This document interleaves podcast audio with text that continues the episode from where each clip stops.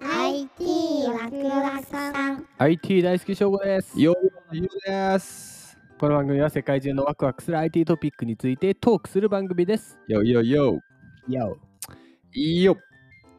今日はなんだよいくぞよ。うわ、これクソ滑ってると思うよ、多分。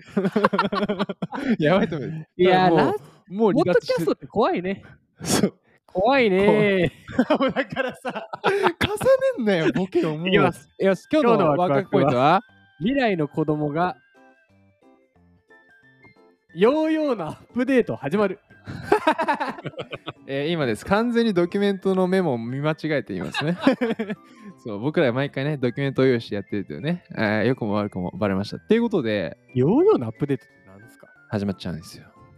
ということで、ね、僕が今こう喋りながらね、皆さんね、気づかないと思うんですけど、目の前でビールゴリッゴリ飲んでるんです よ。しょうがないということで、今日の記事いきます。今日のは、えー、産経ニュースさんから引っ張ってきました。タイトルです。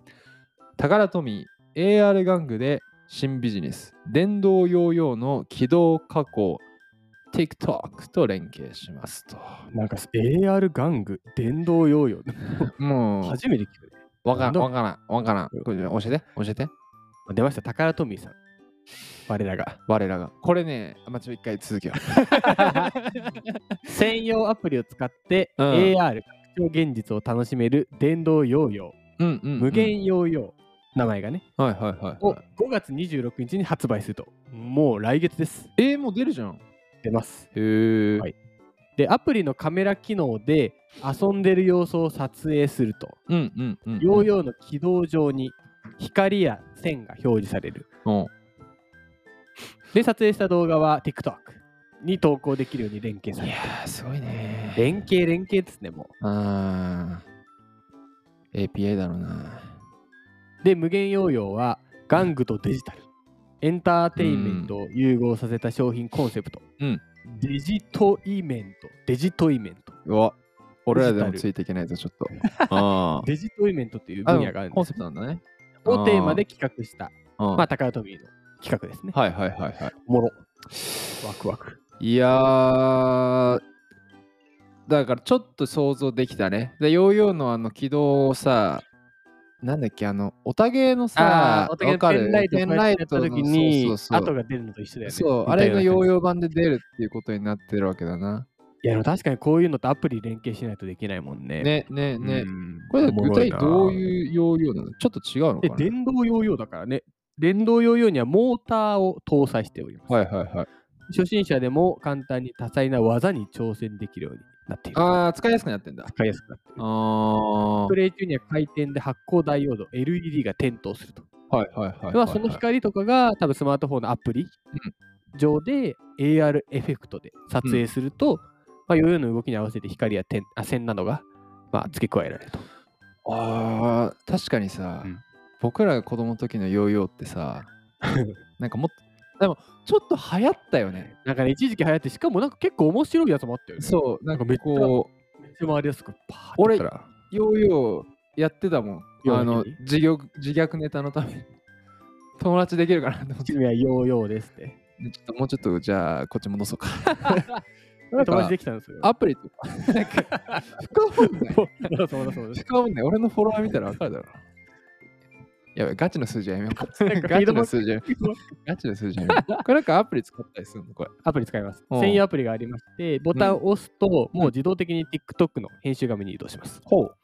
いいね。連携だねうん。連携してんね。で、動画にコメントや音楽をつけて投稿して楽しむと。はいはいはい。あいいね。なんか見栄えがいいね。線とか出て。で、国内で初めてですと。うんうん。まあ、こういう TikTok と連携してるアプリ。うんうんうん。国内初めてなんだね。もっと出てそうだけど。おもちゃとはないか。ない。あの要はさ、うんなんかススノー的な要はソフトウェアかけるソフトウェアあったけど、確かに。結構ハードウェアとはあんないかもね。ないかもしれない。すげえわ。おでグラフィックスと呼ばれる動画の上に重ねる AR コンテンツは40種類以上用意されてえる。ー、すげえ。でまずは5種類から始まり、トレーニングを重ねるとどんどん増えていくと。うんうんうん。価格は5940円。あ、でもも全然手が届く1万円台はしないんだね。高さだね。おもろ。えー、これどういう考えなの宝富井さんが。で動画などを簡単に見ることができるスマホの普及で子供の遊びも変化していると。あ、そ宝富のう。うん。ジェネラルマネージャー山崎さん言っております。うん。メーカーが時代の変化に対応した新たな遊びを提案しないといけなくなっている。大変だ。なるほどね。危機感があるわけだ。で、新しいもの好きな顧客を囲い込んで、付帯サービスなどを提供する形で、リカーリング、継続課金型のビジネスを展開したい考えだ。ヨーヨーなにすごい真面目。いやー、もうようやくちょっとだからもうね、開講開始30秒で言いたかったのは、もうだ80、僕らの89回、ハグしてトントンねんね。年齢スイッチ。僕やっぱさ、宝富さん、なんだろうな、小学生の頃からうん今に至るまでさ、なんか印象良くないいいね、まあ。俺すごく印象いいイメージなんだよね。印象いい印象いいなんか可愛いし、画期的なこともやるし、うんで、この今回ね、このムーンショットプロジェクト山崎さんのんね、こう、時代に合わせて遊びを提案しなきゃいけないいっていうやー、のおもはちゃって変化していくからね。すげえ素晴らしいなーって思うんだよ素晴らしいね。よハグシトントンもさ、非常に健康的な、そうだね。ね、やつだから、まあ、ぜひ、皆さんね、戻って聞いてもらえればなって思うんだけど。え、俺欲しいわ、このヨーヨー。うん。まだ TikTok 撮影になれないとダメっすよ。あ俺あんま TikTok 見ないんだよなえー、もったいな。めっちゃ面白いですよ。え どどんな動画見てんのギャルと陰謀説。次回のおワクワクポイント。 すごいよね。だって今のところ翔吾が好きなものってギャルと陰謀しかないもん ね。ギャルと陰謀とものはね。うん。まあでも相手が大好きだからね。主軸はね、主人公 メインはね。来来週の、来週じゃねえよ来週のサザエさんのようなちょっと。完全には来週のサザエさん風景。まあ次回の次回のワワクワクポイントクワクポイントはリアル人間ロボット登場です終。わった。そしていよいよ僕らが大好き彼がまたで、もう何回出てくんせーの。